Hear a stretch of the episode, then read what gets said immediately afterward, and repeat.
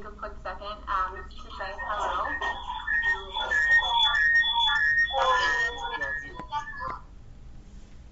Okay. Okay. To say hello to um, Midrash Moria of this year. Um, God willing, I hope to introduce myself a little for a little bit longer next week. But um, my name is Sarah. I work for Yeshiva University in Israel.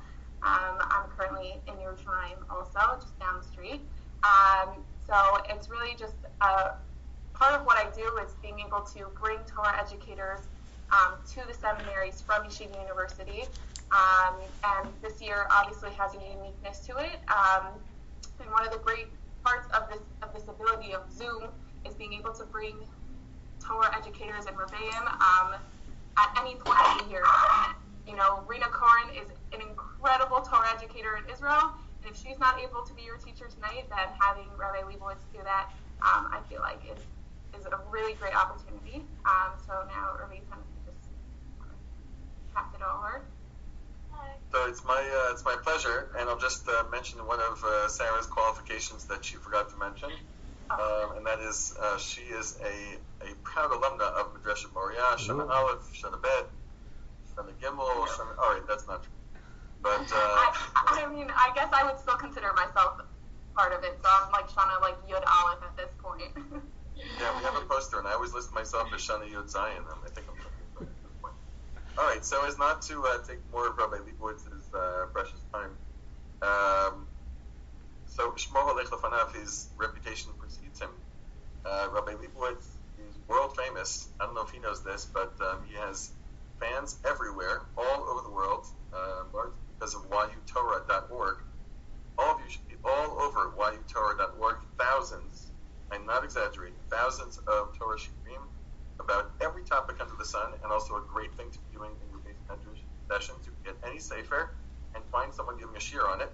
And um, several thousand of those, if I'm not mistaken, are Rabbi Leibowitz's shiurim.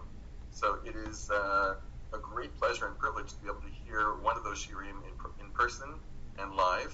Uh, Rabbi Leibowitz is the director of the Smicha program at YU, uh, which produced basically um, half of the faculty of Madrasha Moria and uh, thousands of other rabbis. Uh, so it's a great pleasure that I uh, turn the floor over to Rabbi Leibowitz.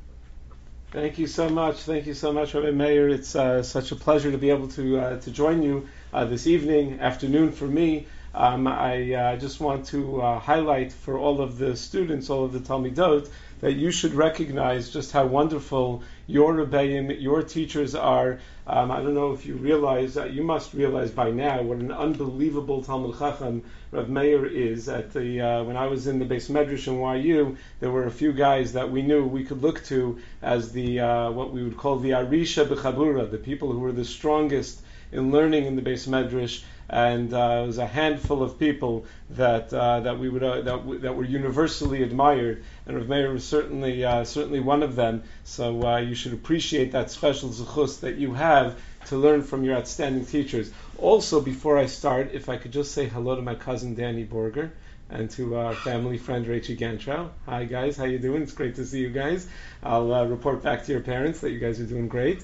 Um, you look good at least. So uh, okay, wonderful to see you. Um, I had a little bit of a uh, of, of a dilemma in this uh, in preparing this shiur because. Um, actually, uh, Mrs. Cohen reached out to me a few times and asked me what the topic is going to be, and the real answer was I have no idea because I have very, very little experience, very limited experience uh, giving shiurim to uh, to young women. Um, I try to give as much as I can in Stern College, but uh, still very limited experience, and I'm not entirely sure what you will find most interesting. So I decided that I'm just going to go with what normally works, and I'm going to share with you, since this is a halacha class, from what I understand, I'm going to share with you uh, the halachic shaila that I've been working on this week. That there was a question that came up in halacha, and a real life question. I always find that it's always best to learn halacha through real life situations so that you can see that it's not just something from a book. This is something, these are the questions that we face each and every day. The Torah has what to say about everything, about every, every, uh, every issue in life that, uh, that comes up. So I'm going to share with you actually two shailas that I got recently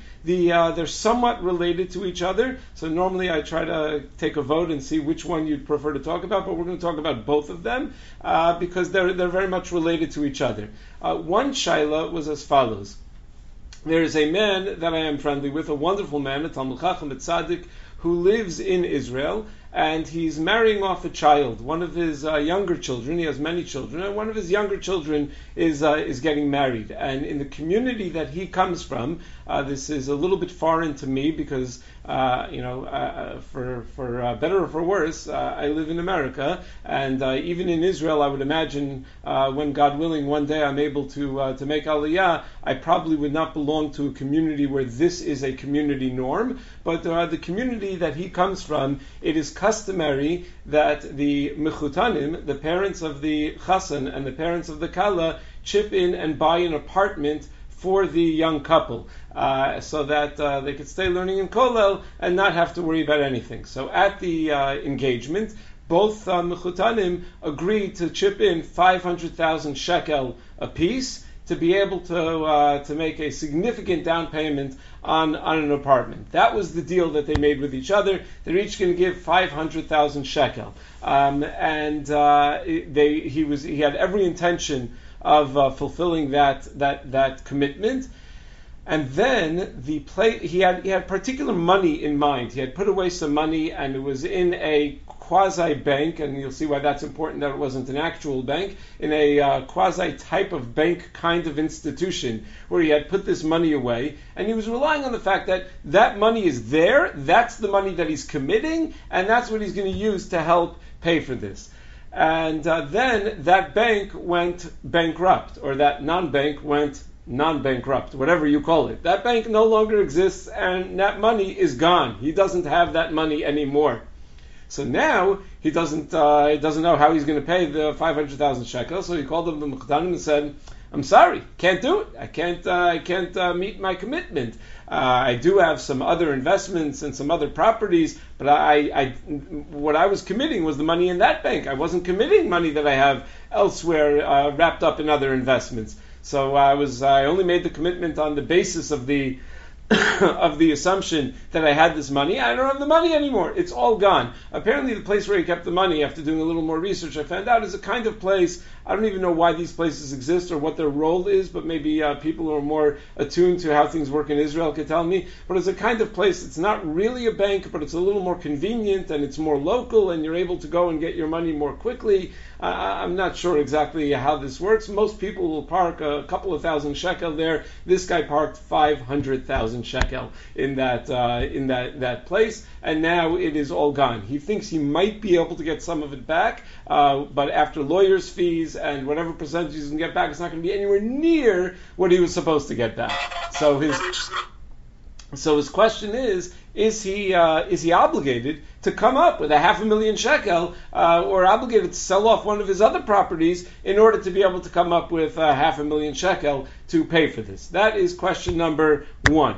Question number two is from a Talmid of mine who uh, just recently graduated YU. Not a Talmid from the Smicha program, a Talmid from uh, from the past. I used to teach for 18 years in uh, DRS Yeshiva High School. So, uh, so this boy was a Talmid of mine when he was in 11th grade, and he's now graduated college, and he's living in an apartment in Washington Heights uh, with uh, with a, a, group of guys. Uh, and there are four people that decided to join in the apartment together with a one-year lease. Uh, for whatever reason, only three of them had their names on the actual lease. The fourth one was living there and committed verbally to stay for the for that year.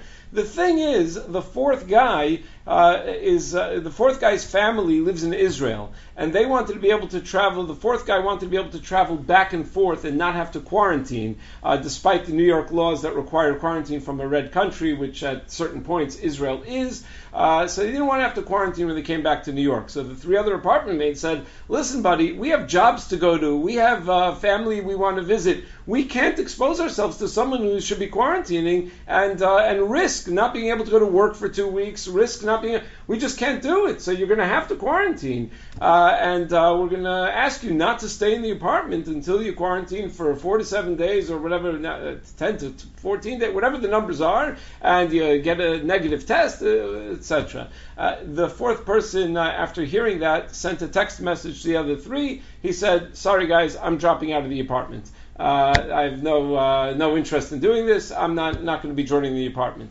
So the other three guys said, well, wait a second, we got to pay rent. And we were assuming that the rent is going to get split four ways. And now you're dropping out. Now the rent is only going to be split three ways. They, they want to know if they have a monetary claim against this uh, fourth this fourth guy. So the fourth guy is a Ben. He went to his rabbi, just to add to the story a little bit. He went to his rabbi and he asked his rabbi, "Do I have to pay?" And the rabbi said, apparently what, what the guy reports back, he says, I spoke with my family Rav, and based off of what he paskind, he said that I should pay for the month of November, for half of the month of December, and that's it. And then for the rest of the year, I am uh, free. I don't have to pay for anything else. So you can keep my security deposit, and I'll Venmo you the uh, the difference, and that's it. I am done. I am uh, I'm scot free. So the uh, the other fellows in the apartment said, what's going on? Is that really right? Where, where do they even pull that number from? Like a, a, month and a half, you could pay for that. Where does that even come from?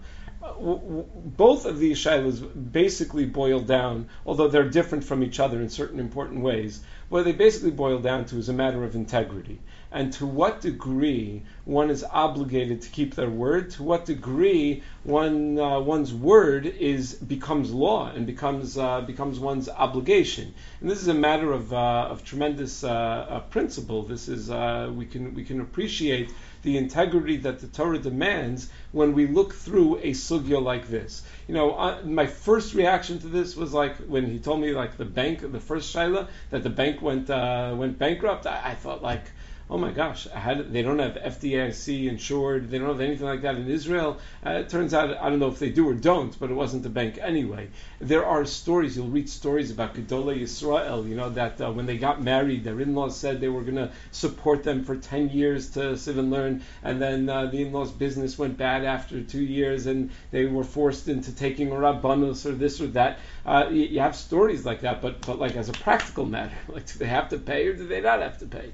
So I think over here what we have is actually two two separate sugyas. One sugya that relates to both, to both of these shailas, and one sugya that relates to one, but not the other. The one that relates to both of these shailas is to what extent does a verbal commitment to pay money, a verbal commitment to buy something, to uh, to commit to something, does to what extent does that obligate a, a person? Uh, there are basically three levels. There's mental commitment, there's verbal commitment, and there's action. You know, sometimes you just decide in your mind that you see uh, you see someone who looks like they could use uh, some tzedakah, and you feel bad, and you, you decide that you want to uh, you have rachmanus, you want to give tzedakah. You've decided in your mind that you're going to do it, but you haven't told anybody anything yet. You haven't promised anything yet. You know, uh, this happens. A friend of mine told me he was walking down Central Avenue, and there was uh, and it was a pretty chilly day, and there was a guy standing uh, outside. For those who are not from the five towns, Central Avenue is what it sounds like. It's the Central Avenue in uh,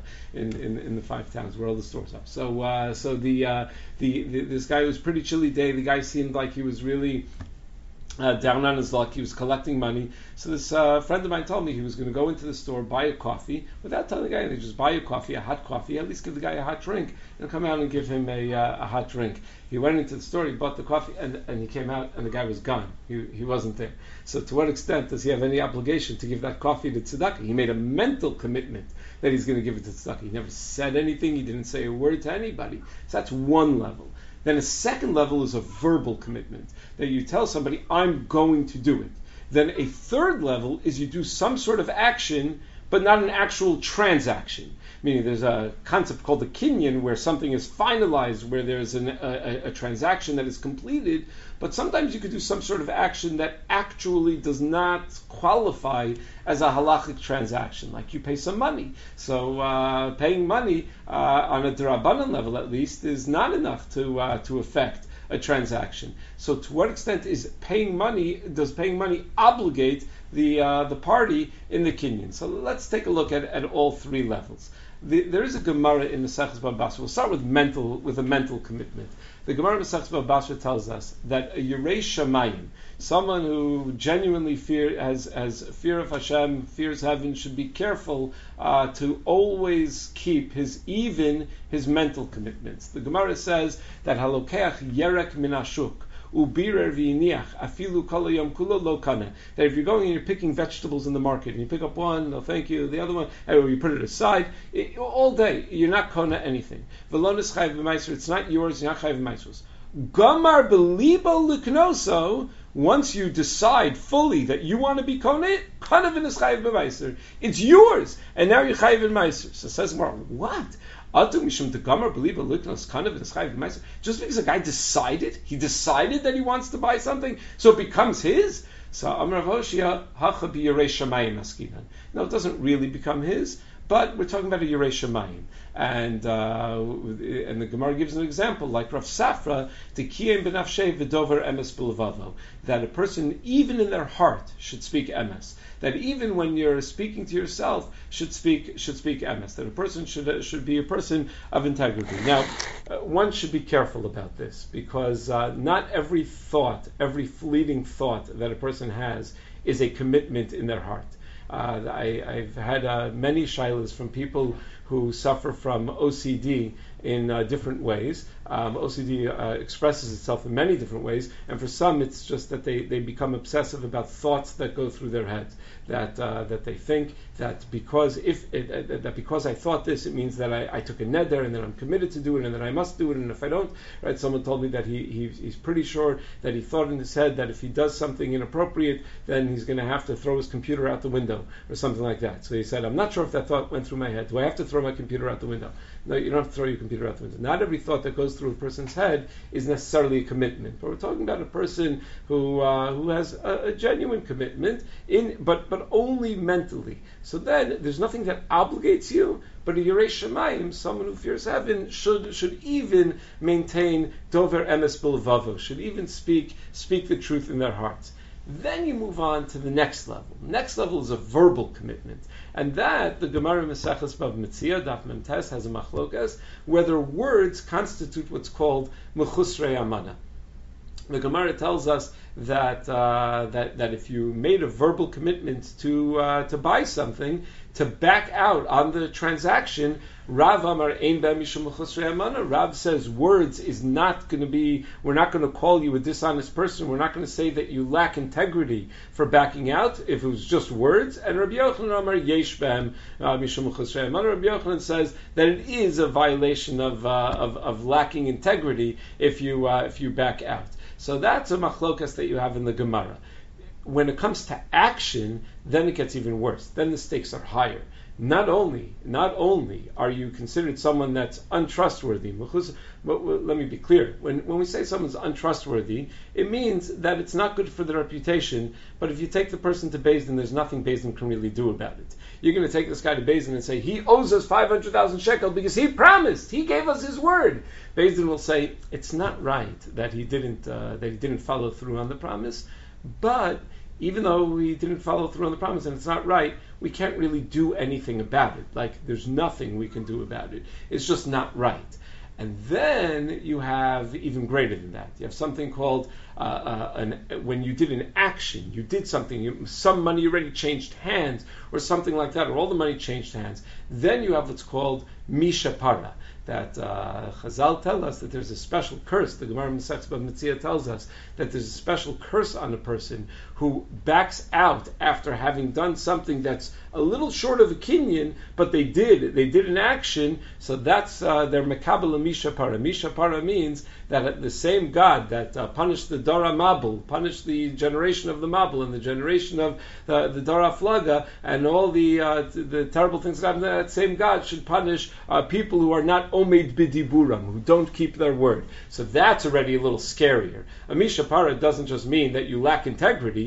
It doesn't just mean that you don't have the level of your Shemayim we wish you had. It means that a person is receiving some sort of curse. So how do we paskin in uh, Shulchan Aruch? So certainly on the last one, there's nothing to talk about. The Shulchan Aruch paskins in Simin Reish Dalid and Choshen Mishpat that if someone gave money but he did not yet actually take possession of the item, even though we paskin on a drabanan level, the kinyan didn't work. Uh, if he tries to back out, or either side tries to back out, whether it be the buyer or whether it be the seller, uh, then he's going to be chayiv lekabel mishapara. He's going to get this terrible curse that's going to uh, befall him or that's going to be placed upon him. We'll have to discuss some of the details of how that works. What about a verbal commitment? So now it gets a little trickier. Says the Shulchan Aruch, Hanose b'nosein b'dvarim bilvad. If you just made a verbal commitment, He should keep his word. One should keep their word when they made a verbal commitment. The if you back out, bein bein whether you're the buyer or the seller, you may not get this curse called mishapara, but mimuchusre amana. It's someone who's lacking integrity, chacham and the chacham are not happy with you. So uh, you, when uh, when the chachamim uh, give you you uh, a rating on how you're doing as a Jew, they give you a little frowny face. You know, they're they're not uh, they're not happy with the way that you are uh, that, that that you're operating if you don't keep your word. If it was only a verbal commitment, but but all of this just assumes that a person is just backing out for no reason whatsoever. What if a person has a really good reason to change their mind? Tell you a story that happened with me. I uh, I used to live in a uh, a village called Cedarhurst, which is uh, right in between uh, Lawrence and Woodmere. Some of you may be familiar with it. And uh, we had a home in Cedarhurst, and we had to sell our house in Cedarhurst uh, because we wanted to move to North Woodmere because we wanted to start a shul with a group of um, wonderful young families. Um, uh, the uh, the Gantrows and others, and, uh, and and and we had to sell our house in order to to move to North Woodmere and we had no idea. We bought the house. I, am going to pick numbers, uh, but uh, these numbers are not necessarily accurate. We bought the house in Cedars three years earlier for like, let's say, four hundred fifty thousand dollars. Three years later, three years, we said, you know what? Let's ask seven hundred thousand dollars for the house, and a bidding war ensued. There were people that came in and saying, 700000 no problem, I'll buy it today. Someone else came in, I'll pay $720,000. We couldn't believe like how much the price went up. Unfortunately, they had also gone up in North Woodmere, so it didn't help us that much. But we, we couldn't believe how much the price went So one person, first person came in and said, we'll give, uh, we'll, we'll pay $700,000 for it. We said, okay, we'll, we'll take that. We can work with that. And then uh, we said we're going to keep showing the house though, just in case. You know, we don't have. And then someone else came in and offered us seven hundred twenty-five thousand dollars, and someone else came in and offered seven hundred thirty thousand dollars for for the house. So uh, so we didn't say anything to the accepted offer. We just we were going to go with it. Uh, the person that, that that accepted the offer. Um, called us back and said, you know, we were thinking about it. We were looking at the house. There are certain things that need fixing. We'd like you to knock five thousand dollars off the price because of the things that need fixing. So right away we took that as an opportunity. We said, "Oh well, wait a second. If you're not, if are you backing out of the price that we agreed upon?" And they said, "Yes, we want to knock it down five thousand dollars." Ooh, you've you've just backed out on the price we agreed upon, so we could run and grab the seven hundred thirty thousand dollars. We can go and grab the uh, the higher price. So we were within our rights probably to do that because they had backed out first. Let's say they didn't back out first you know, when when we accepted the offer, we didn't know that the prices were going to go crazy and that we were going to get an offer of seven hundred thirty thousand dollars. So to back out at that point would have been probably a violation of Mechusar Amana. Because, uh, of course, you, you know, the, the, the, numbers might change. The price didn't really change. It's just some people might be willing to pay a little bit more that would have been a mechusar amana. That would have been a lack of uh, a, a, lack of, of, of, of, honesty, a lack of integrity. Remember, I was telling, I was asking of Schachter Shlita uh, when this was all happening. I was asking him what uh, what, what, he thought I was entitled to do, um, and uh, given the situation, and uh, and and he said.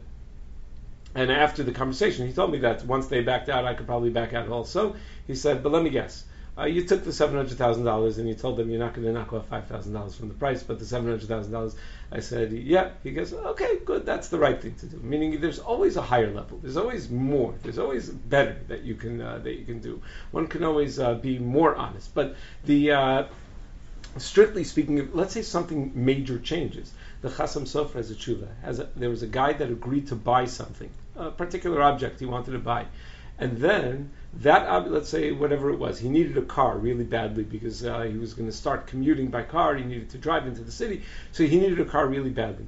and then he, he, he, he promised to buy the car, he made a, a verbal commitment to buy the car, and then before he had a chance to actually acquire the car, uh, his uncle died and left him a car. So the exact car that he was going to buy, he just got the Yerusha. Can, can he back out now? Because something changed. He's not just backing out. Something significant changed in the picture. So the Chasam Sofer discusses it's uh, the Rama actually discusses this, and the Rama quotes two opinions.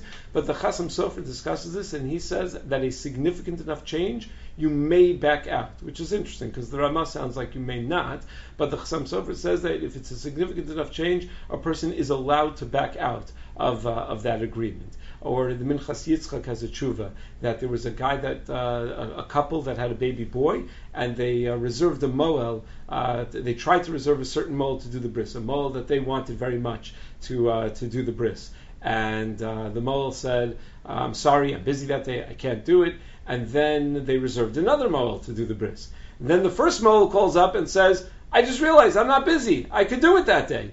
Are they allowed to back out of the agreement to hire the second moel? So who you decide to have do a bris on your child is a pretty significant uh, decision. Usually, it's something that people are pretty makbid about. They want to get the uh, the right person to do the bris. There are different practices in terms of. We're not going to get into the details now of uh, some molim that will do you know uh, do things a little bit differently. Uh, so so maybe a significant uh, decision. So Minchas Yitzchak thinks that that's a significant enough change that in fact you are allowed to back out. So now let's talk about this fellow over here. This uh, let's take the first shaila. This fellow committed 500,000 shekel. Is he allowed to back out from his commitment of 500,000 shekel? Well, something changed. Something major changed. It wasn't that the price, you know, uh, that the price of the apartment changed or anything like that. Something more major changed. He was relying on the fact that there was money put away somewhere, and that that money was going to be there. That has changed. So probably even uh, from a verbal commitment standpoint, he is not obligated to uh, to pay the 500,000 shekel. He is not what we would call a mechusar amana if he uh, if he backs out on this uh, on this agreement. Um, th- there is a, uh, a, another issue over here, and that is that the people that were going to be the recipients of this apartment were a young couple now, you may not realize this, and uh, you know, in, in God willing, in a couple of years, uh, when uh, all of you get married, uh, you know, you're you're probably uh, many of you probably will still be relying on your parents for some uh, some support, or your in-laws for some level of support, or you will need a little bit of help, at least with the laundry or little things here and there.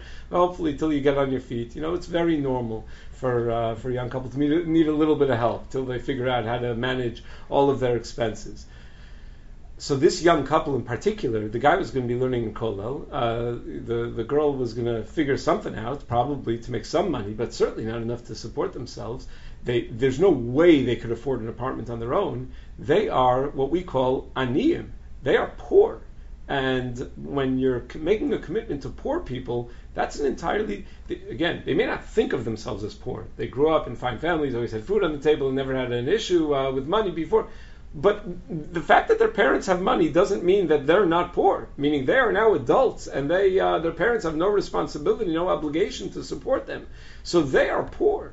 And when the parents commit money to them, that's tzedakah that the parents are giving to them. How could it be tzedakah? It's their own relatives, their own flesh and blood. Yes, that's the that's the highest the, the highest priority in tzedakah. The highest priority in tzedakah is to give to those who are closest to you. You know that's uh, going to be a question. God willing, one day you should all be in a position where you're able to be givers and you're able to figure out how to prioritize where you're giving your tzedakah. And one of the things you have to look at is what is closest to me, not necessarily physically closest to me. Rav Schachter often points out that if I have a yeshiva that's uh, or a shul that's down the block from me, but I never set foot in there. I never set my kids there. I never daven there. But uh, there's a yeshiva. I, I, learned in a yeshiva called Kerem B'Yavneh in Eretz Yisrael. But so there's a yeshiva in Eretz Yisrael that, that I actually did go to, or yeshiva university I actually did go to. So then that's called karov. That's called closer to me. Whatever is is is uh, is has, is closer to your heart. Whatever uh, is uh, more relates to you is uh, is is considered the the greater obligation in tzedakah. So certainly that's true, and it's it's initially said when it comes to people,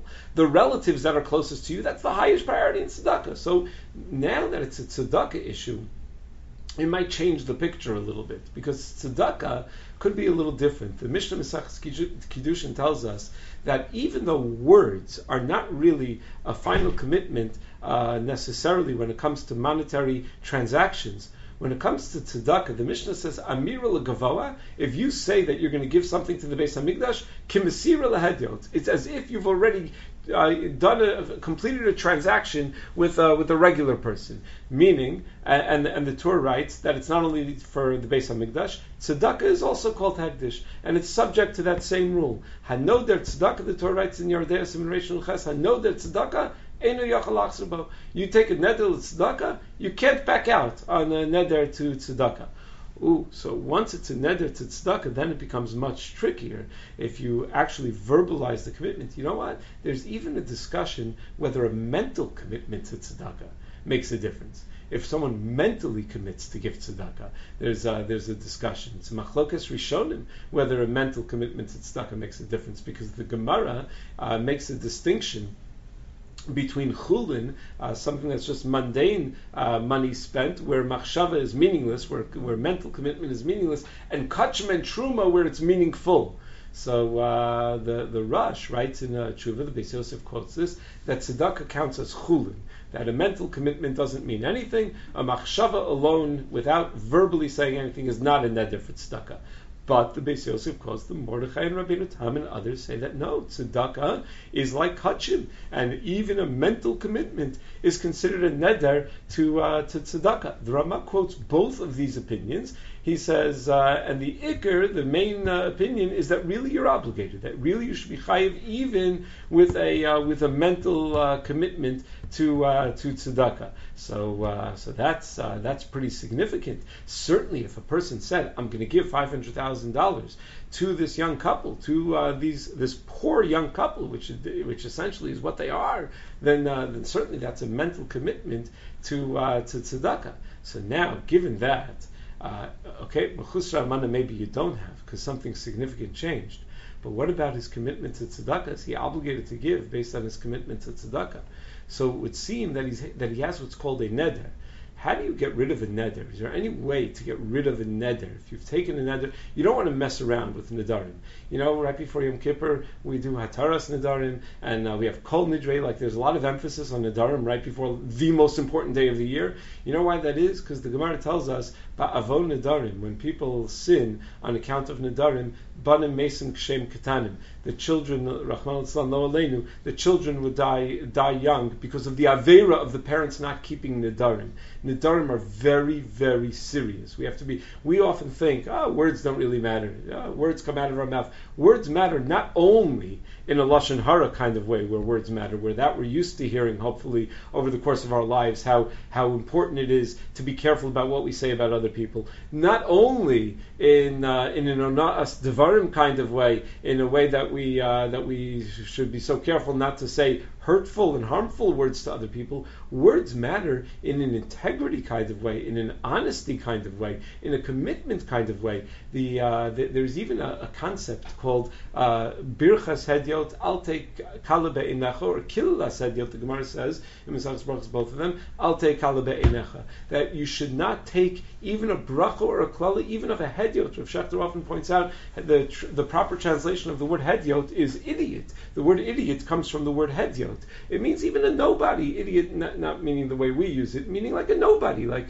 uh, there's a Kohen Gadol and a Kohen Hedyot. It doesn't mean that the Kohen Hedyot is an idiot. It means that he's he's not special. He's not a special Kohen. He's just a regular Kohen. So even just a regular person gives you a bracha you, you have to take it seriously. You have to take such a bracha seriously. Uh, when when a, even just a regular person gives you a bracha, a regular person gives you a klala. You know, there's a fascinating tshuva of Moshe Feinstein wrote. Someone once challenged Rav Moshe. I don't know who these people were that asked these kinds of questions to Gedolei Torah like Rav Moshe Feinstein, but someone once asked Rav Moshe Feinstein, "Who do you think you are that you're giving brachas to people?" You know, the people will come and they ask for a bracha, and you give a bracha to them. Like, well, why do you think your bracha matters so much? Like, why would you give a bracha to somebody? So Rav Moshe said, I, I really don't think I'm anybody, and I don't think my brachas are any more effective than anybody else's. But the Gemara says, he said two things. First of all, the Gemara says that even the bracha of an idiot means something. So, okay, so I'm at least an idiot. So, uh, bracha of a idiot should mean something. So, uh, so if someone asks me for a bracha, I don't uh, hold back. He says, second of all, I know that when people come and they ask me for a bracha, they're asking me for a bracha because they think I'm someone special because the, because I happen to have a job that I'm a Rosh Yeshiva of a yeshiva of MTJ of Mesivta Tiferes Yerushalayim. So they think I'm someone special just because I'm a Rosh Yeshiva. But but I know that I'm not really special. It just happens to be that I'm a Rosh Yeshiva, but I'm not really special. But he said, so I've tried to tell people. He said, when they ask me for a bracha, I tell them, no, you're mistaken. I'm really not a special person. I'm really not, not a tzaddik, and you shouldn't be asking me for a bracha. He said, but it backfires, because then what they say is, oh, what an anav he is, how humble he is, that not only is he a tzaddik and he's a Talmid Chacham, but he's also so humble. So what am I supposed to do if they're asking me for a bracha? I can't, I can't talk them out of it, because then they just talk about how humble I am. So, so I have to to give them the bracha. So I give them the bracha, and I rely on the fact that it's a birchas hedyot. But with all of these things, you know, the Gemara has an expression, bris krusa lasfasayim, that words are, are, are, a covenant, a special covenant with God. We have to be so, so careful about how we use our words. So when, when a person takes a neder, that is a very serious thing. You know, the Gemara Maseches Ksubas tells us in... Uh, Hamadir, that if, uh, if, if, uh, if, if a couple is married and one of them is destroying the marriage. Uh, let's say uh, the wife is doing something that is harmful to the marriage, that is destroying the marriage. When they get divorced, the husband will not have to pay her ksuba. If they're just not getting along, or they're getting uh, divorced for other reasons, but she's not destroying the marriage, then she gets a ksuba. So what's called destroying a marriage? I would think if she's uh, the husband is a very frum guy and the wife decides that's it, I'm not being shomer Shabbos anymore. I would think that would be destructive to a marriage. No, she can do all the averos. I mean, she can't do all the averos she, she wants, but if she does all the averos she wants, it's not considered a destruction of the marriage. Even if she's not religiously observant anymore, as long as she feeds him kosher food, uh, it's not considered a destruction of the marriage. What's considered a destruction of the marriage? There are a number of examples, but one of them is if she's a nadranis, she takes too many nidarim. Because one who's not careful with their words because of failures in the world of Nidarim, the, the consequences are very great, and that will destroy the whole family life. So we, we take words very seriously. So when you have a neder, how, how, do you get rid of the neder? What do you do to take care of the neder?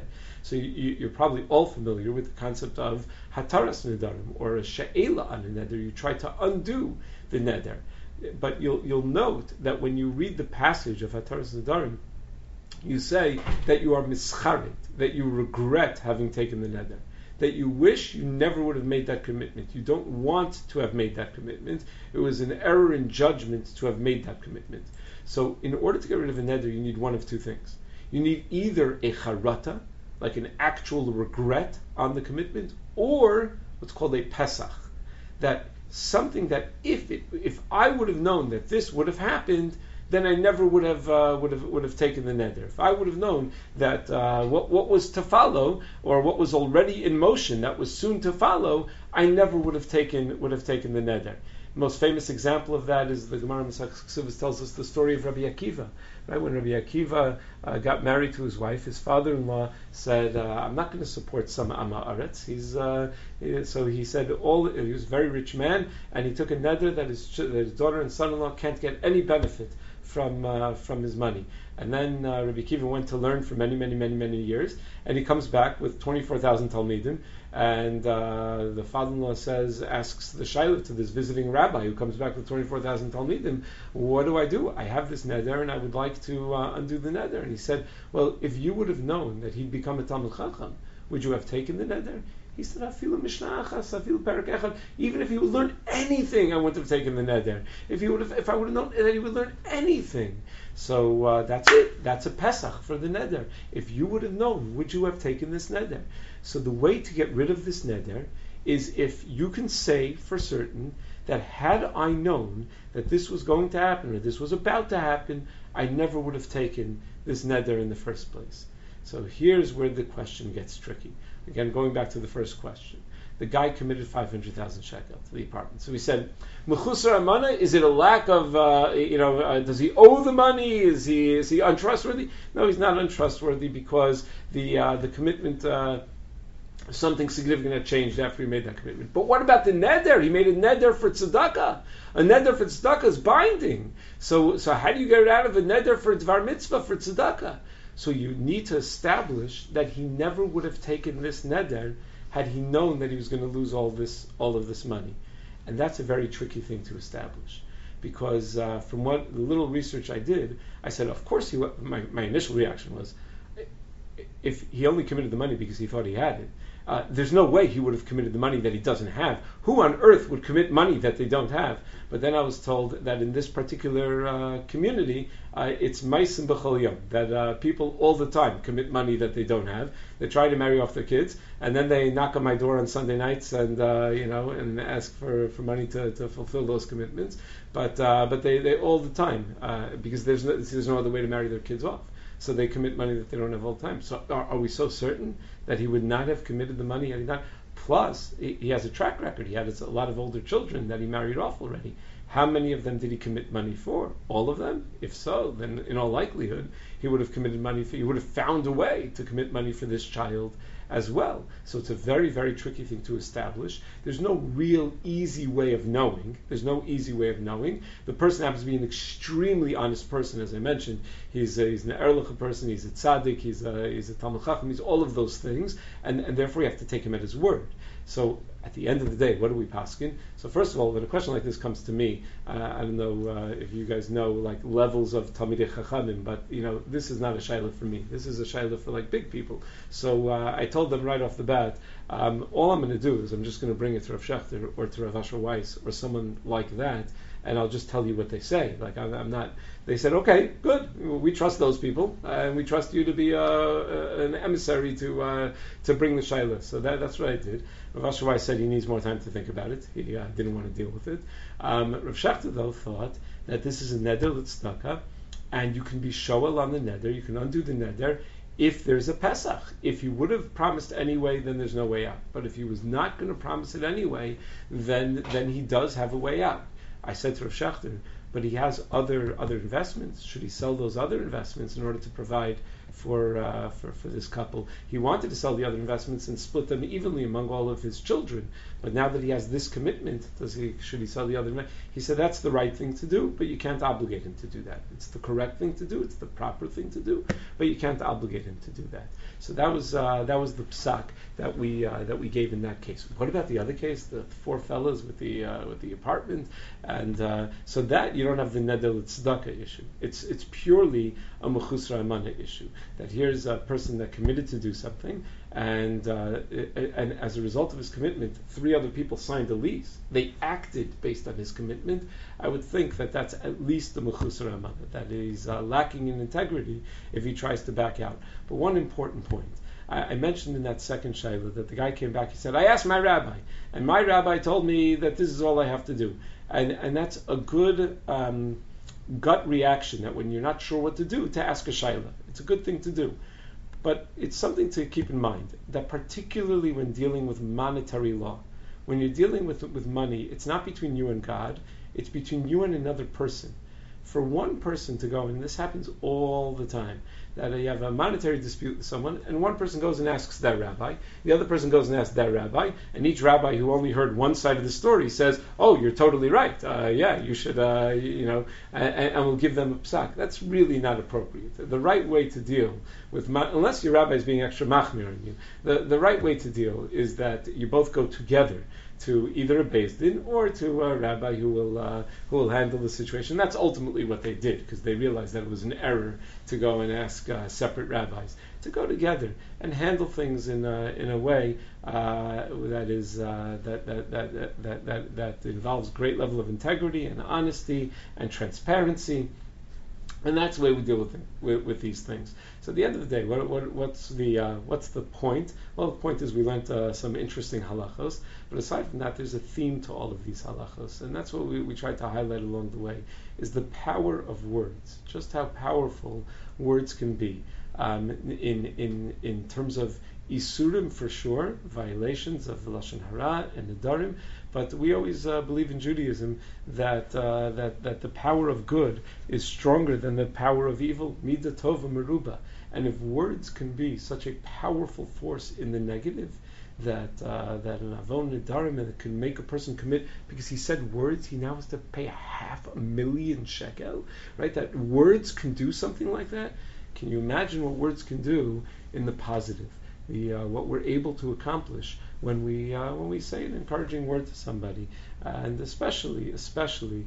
Um, you know, I, I, I have such great admiration for all of you that uh, that you're you're in Eretz Yisrael, you're learning Torah Hashem, you're uh, and, and and under less than ideal circumstances. Normally, it's the most ideal circumstances, but this year, because of the pandemic and because of the lockdown, I'm so happy for you guys that you were able to go out for Shabbos last last week. But uh, but but but it, it's it's you don't have the freedom that you would normally have, and uh, and and just recognize, take a look around, and uh, I'm sure that there are some uh, some of your friends maybe are struggling a little more than they normally would uh, when they're in Israel for the year, and just an encouraging word here and there, just to make sure to take notice of other people. That's always the first thing in Bein Adam Lachavero, is just to notice other people. I just read in the biography from Rav Shlomo Freifeld that uh, Rav Shlomo Freifeld was the founding Rosh Yeshiva of Yeshivas Sh'or Yoshuv, and he said that uh, you know there's a minhag that if someone uh, greets you, you should greet them with a better greeting. Rav Shlomo Zalman Auerbach used to have the practice that if someone would say a good to him, a good week, a good he would say a good yard. He would say back, you know, eh, like better, like a, a, a good yard. Where does that come from? So Freifeld explained because you owe them more than just the greeting they gave you, because they gave you more than a greeting. They gave you that they noticed you, that they took notice of you. And, and when you're just responding, you didn't really take notice. You're just reacting. So you owe them a bigger bracha than they gave you. So it's a, it's a, it's it's something worthwhile to, to you know to, to contemplate. Uh, you have the ability to, to perform ben adam lechavero on a very high level more than you normally would because there's just natural struggles going on going on around you. I'm sure, I have no doubt that Midrashet is doing everything for you to make it as enjoyable and fun and uplifting as uh, as possible. Uh, at the end of the day, the reality is the, the reality that you haven't had the freedom that you had. Make sure you're there for each other. Make sure you're always there to encourage each other and to say positive words to each other and uh, to be mechazik each other. And I wish all of you a wonderful and successful year of great, great hatzlacha in your Torah learning and your Torah growth in your Yiras Shamayim. And again, enjoy all of your wonderful uh, rebbeim and, uh, and teachers, and uh, have a wonderful day, everybody. Thank you so much, Rabbi Woods. And uh, please catch up.